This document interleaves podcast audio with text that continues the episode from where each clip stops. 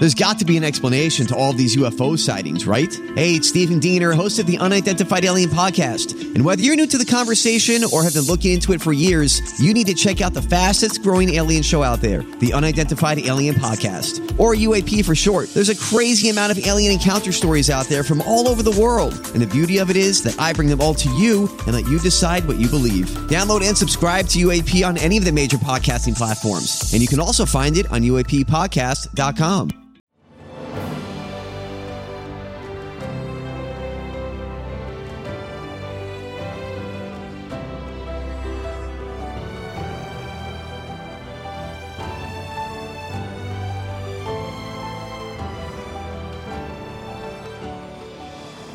Welcome to the newest episode of Beyond the Fame with Jason Fraley. I'm your host, Jason Fraley, picking the brains of the top filmmakers, musicians, and artists of our time. The documentary Imagining the Indian screens this week at both the Avalon Theatre in D.C. and Cinema Arts Theatres in Fairfax, Virginia. I spoke to co-director Aviva Kempner and writer-producer Kevin Blackistone for a second time to chart their progress since the Washington football team changed its name.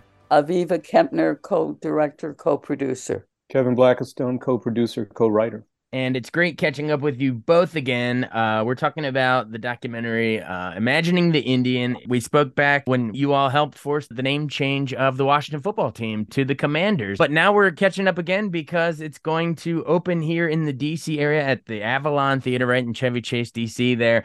Well, actually, as you know, the Avalon is 100 years this year.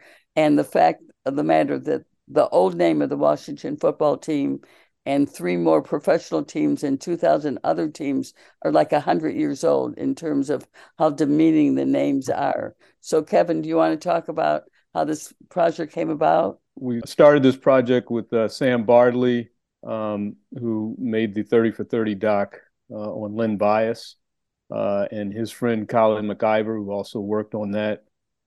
Started this back in 2014, and since 2014, the Washington football team has changed its name. The Cleveland baseball team has changed its name. And so there has been change along the way. And I can't take credit for it. That's not necessarily exactly how or why we started the project. But I will say this, that there has been, you know, an increasing groundswell of support on the streets and among fans, and more allyship with Native people, recognizing the deleterious effects of these names and images. And that is what has really brought the pressure to bear upon teams like the Washington football team and its sponsors like FedEx, which really put its foot down and said, either you change the name or we're out. Well, we have to remember that especially Suzan Harjo, who had led the charge for decades to change the name. And remember that Dan Schneider said, never. Well, that didn't hold true, both with the Black Lives Movement and a lot of the Native involvement with their allies. There was also a local group rebrand. And it's really exciting to see how the name was changed here. As Kevin said, FedExpress said, you know, we can't have this name anymore. Now this kind of fight is going on in Kansas City to change the Chiefs' name. And the most egregious in baseball is, of course, Atlanta and the Chop, which I'll be there for opening day like I always am because I'm the big baseball fan. As Kevin Gover says in the film, Native Americans do not do the chop. It's a whole made-up thing.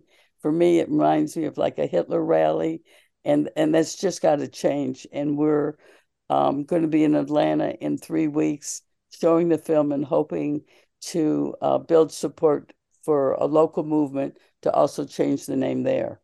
Well, yeah, I'm glad you brought up, you know, opening day with the Nats or opening weekend. It really reminds you that in D.C., you know, Hopefully no one in D.C. will be doing the chop, but if it was in Atlanta, you know that whole stadium will be doing it, just like the whole stadium does it with every time the Chiefs are in the Super Bowl. It's almost like a cognitive dissonance that the league officials across these different leagues and fans and broadcasters and journalists and TV networks, there's this weird dichotomy where they, on the one hand, they celebrate the D.C. football team changing to Commanders and, you know, say, okay, that's the right side of history, but then they allow this chop to happen literally like the next in the next game. You know, the Commanders will finish their game and then we turn to the Chiefs game and there's the tomahawk chop. Talk about how it just seems like it's like if our fan base is going to change it, how is Kansas City allowed to keep going? Well, you know, this is an educational process. As I point out in the film, you know, I came up in a very progressive household, which happened to hold season tickets to the Washington football team for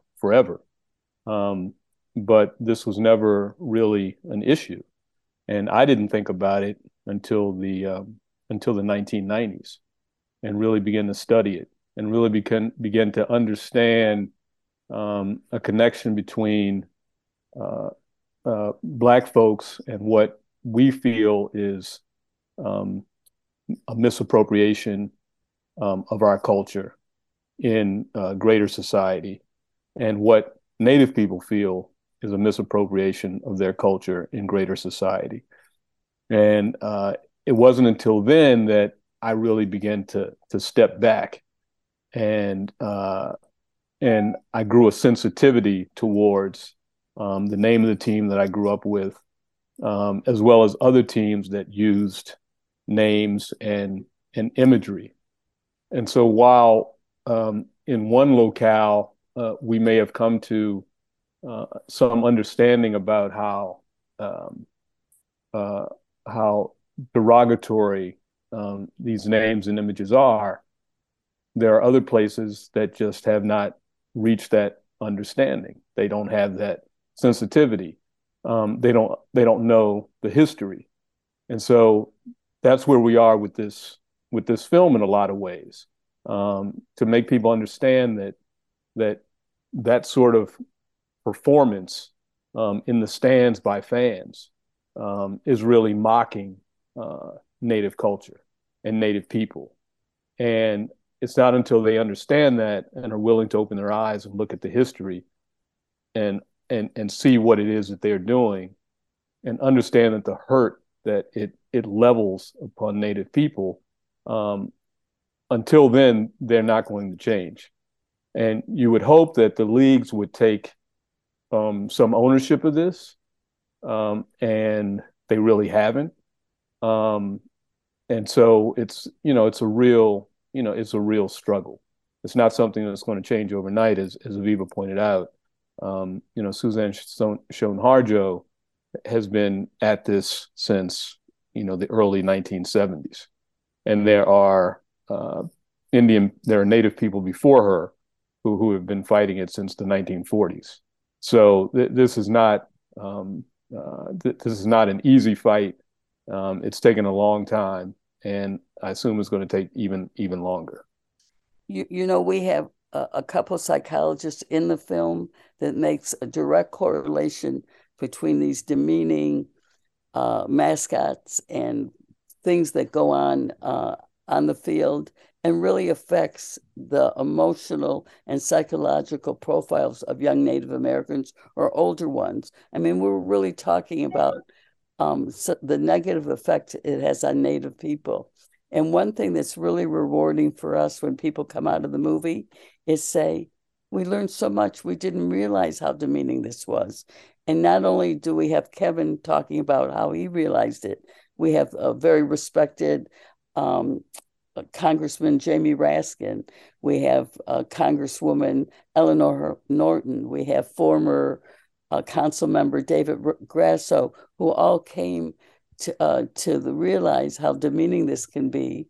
And then we have stories of people like in Cooperstown, a young student, Emily Greenberg, who in meeting with young Navajos realized that she had to go back to her community and change. So we want the film both educates as well as tell people what they can do. And most importantly, we're very proud that we got the support of two tribes, casino tribes in California because they already have been leading the way. They've done commercials, Yocho Dia and San Manuel, to say, hey, stop this mascotting. It hurts our kids every time we watch it, and we don't want that, you know, to happen. And I think both Kevin and I, who have always made films about anti-Semitism or countering negative stereotypes about Jews, and Kevin about Blacks, we realized in working with Ben West, who is Cheyenne himself, that we together we have to counter this, and we're hoping that people come out and they'll do something, because there are still 2,000, you know, high school and junior high names besides these other teams. And when it comes to baseball, and I'm so appreciative that, you know, we got a team back here in Washington. You know, they're changing the rules. I personally don't like the rules, but it seems to me that they could easily say, and there shouldn't be racist names anymore. So I concur with Kevin that there should be some leadership in terms of MLB in saying, you know, Atlanta, you just got to change your ways. I'm Bradley Trainer. And I'm Don McClain. We have a podcast called Blinded by the Item. A blind item is gossip about a celebrity with their name left out. It's a guessing game, and you can play along. The item might be like, this A-list star carries a Birkin bag worth more than the average person's house to the gym to work out. Pretty sure that's J-Lo. And P.S. the person behind all of this is Kris Jenner, LLC. We drop a new episode every weekday so the fun never ends. Blinded by the Item. Listen wherever you get podcasts and watch us on the Blinded by the Item YouTube channel. So, yeah, I just want to clarify. So it's not just, you know, tomahawk chops and stuff like that, or mascots. It is like, it's the actual names of Braves and, you know, Chiefs and things like that, that the film is fighting to change those as well, right? I just want to make sure. Absolutely. Okay. So Kevin, educate folks on why those names are also deemed offensive, because I guess in this town, the name was literally red, a color, and then a person's skin. Like, that was probably the most egregious, you know, that you could imagine. So obviously that had to change. Cleveland Indians, Native Americans, what they're actually called. Columbus was wrong. They weren't even from India. So you get why that's changed. So now educate, you know, as we move down the line of this, why Braves, Chiefs, address the devil's advocates that will say, you know, well, it's a name of pride. It's insulting for a majority of people in this country who either whose forefathers were either out to eradicate or remove Native people from this land, which was theirs, to then make a decision to use their likeness, what they believe to be their names, and their culture, to name sports teams, or to name consumer products, to use them in any other way, right? That's not their choice to make, number one. I mean, that's when you talk about white supremacy, that's white supremacy 101. No one ever asked these people, Native people, Indigenous people, if this was okay with them. And now that they have spoken out for so long to say that this is not okay with them, then we should give them that space. We should give them an ear. They are far more than the monolithic images created by the Europeans who arrived on these shores than that which is depicted in commercialism, and particularly and most noticeably in sports. And so that's why this is a big issue, because it's a lie. It's not, you know, it's not true, and it's very demeaning. Think about any other culture, any other race, any other ethnic group that would have its culture appropriated, I should say misappropriated, by a dominant culture to use any which way it chooses. no one would accept that. People would not accept that. And so that's why this is highly problematic. And also, I'll just point out, I thought, we didn't interview Keith Ellison, but we have a clip of Keith Ellison at a rally, the former congressman from Minnesota who happens to be Muslim. But he points out that this is the sort of thing that is a door to racism, which is really one of my attractions to doing this film, because I'm always interested in like how racism started, right? What's the seed? And the seed on this continent is the arrival of Europeans and their attempt to erase Native people and their culture from this continent. That is the beginning. And then enslaved Africans came along after that, who, by the way, came along to replace the labor of Native Americans that was harnessed by Europeans upon their first arrival here. Yeah. And as a filmmaker, I'm also very sensitive to the fact that Hollywood, more than any other field, has also, even more than sports, has contributed to the negative and, not truthful portrayal of Native Americans. I mean, you can go to any kind of these films, the whole Tonto, just time and time again, we show cartoons where, Native Americans or indigenous people are subject to being killed or mocked. And it's something that, again, is very hurtful to Native American youth, that we really can make a difference if we get rid of these negative mascoting to the mental health of young indigenous people in this country and other countries. And what's really wonderful that we're finding when people come out of the movie, and we're going to have we'll have a list of the things, the kind of things they can get involved in, is people just don't realize it if they're not Native American, how hurtful it is. And that's a commitment that we all have in making the film to make real change in terms of the names. Well said, both of you. As Kevin, you're sitting there recounting the actual history, the dual seeds of where all this began. It drives me nuts when people use the phrase critical race theory as like a negative, or woke as a negative, and they're like, why are you trying to change everything? Well, it's almost like, why are you scared to learn? We're not making up an alternate history. We're peeling back these lies that have been told.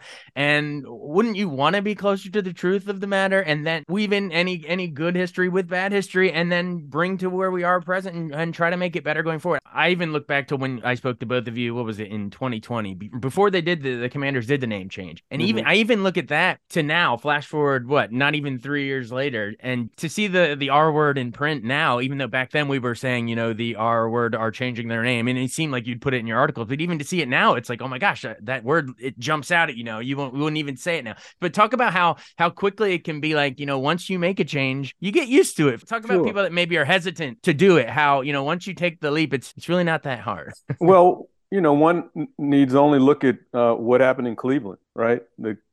The Cleveland baseball franchise changed their names to the Guardians after having that, after being named after indigenous people for, basically for over a century. And did it make a difference to their fan base? Absolutely not. They went out and bought the new gear.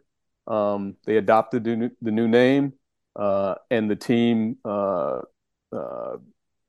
had renewed success, not because of the name change, just because they're a good team.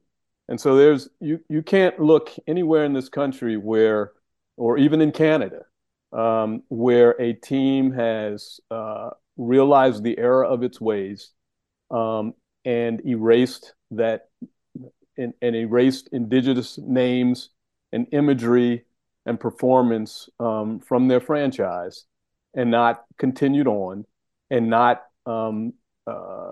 lost any of its fans, And people, they may not forget about it, but they move on, because it's really, that's really not what it's about.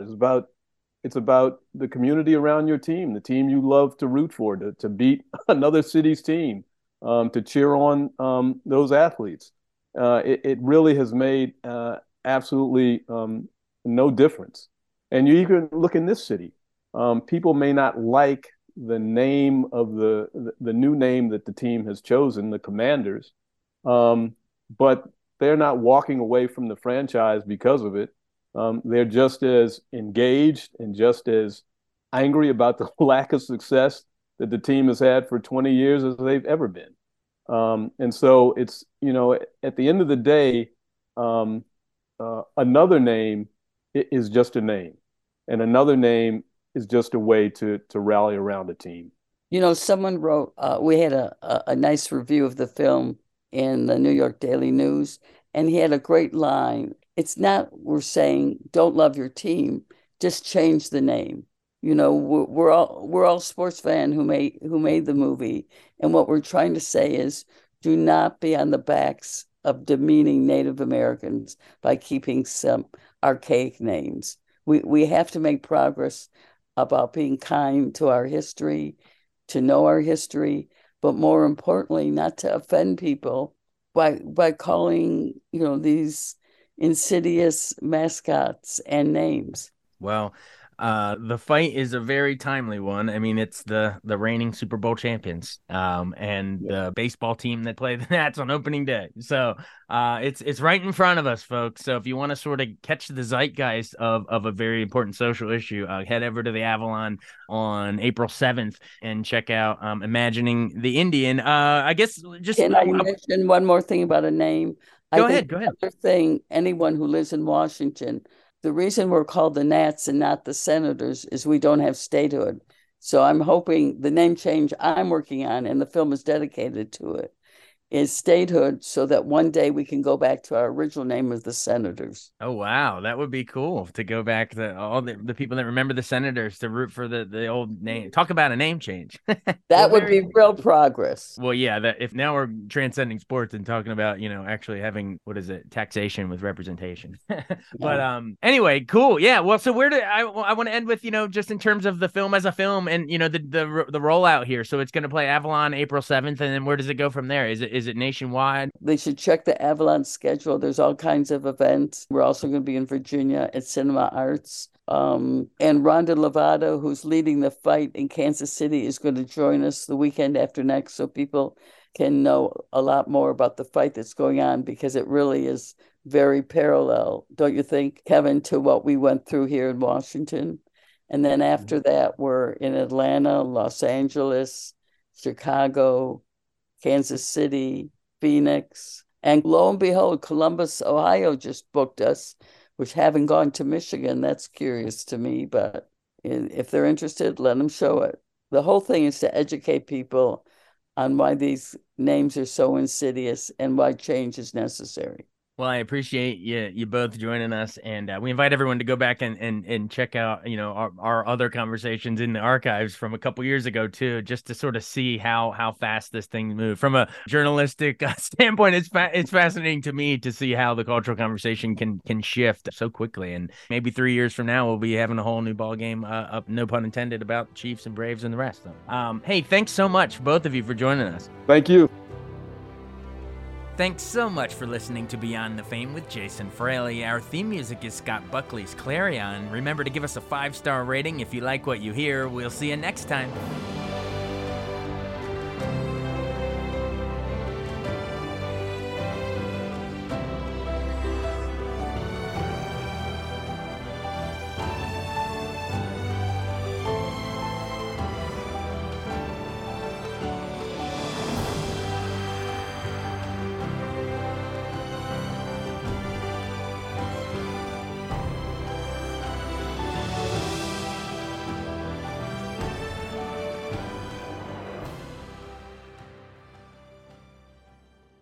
I wanted to take a second to tell you about an app I really enjoy. Living in the D.C. area is great, and Podcast D.C. gathers all of the local shows that I like all in one local app. Health, sports, local news, politics, and so much more. Podcast D.C. is the new local app with hundreds of D.C. area podcasts to choose from. I can earn exciting rewards just for listening and share the podcasts I love instantly. Available in the App Store or in Google Play, listen local with Podcast D.C.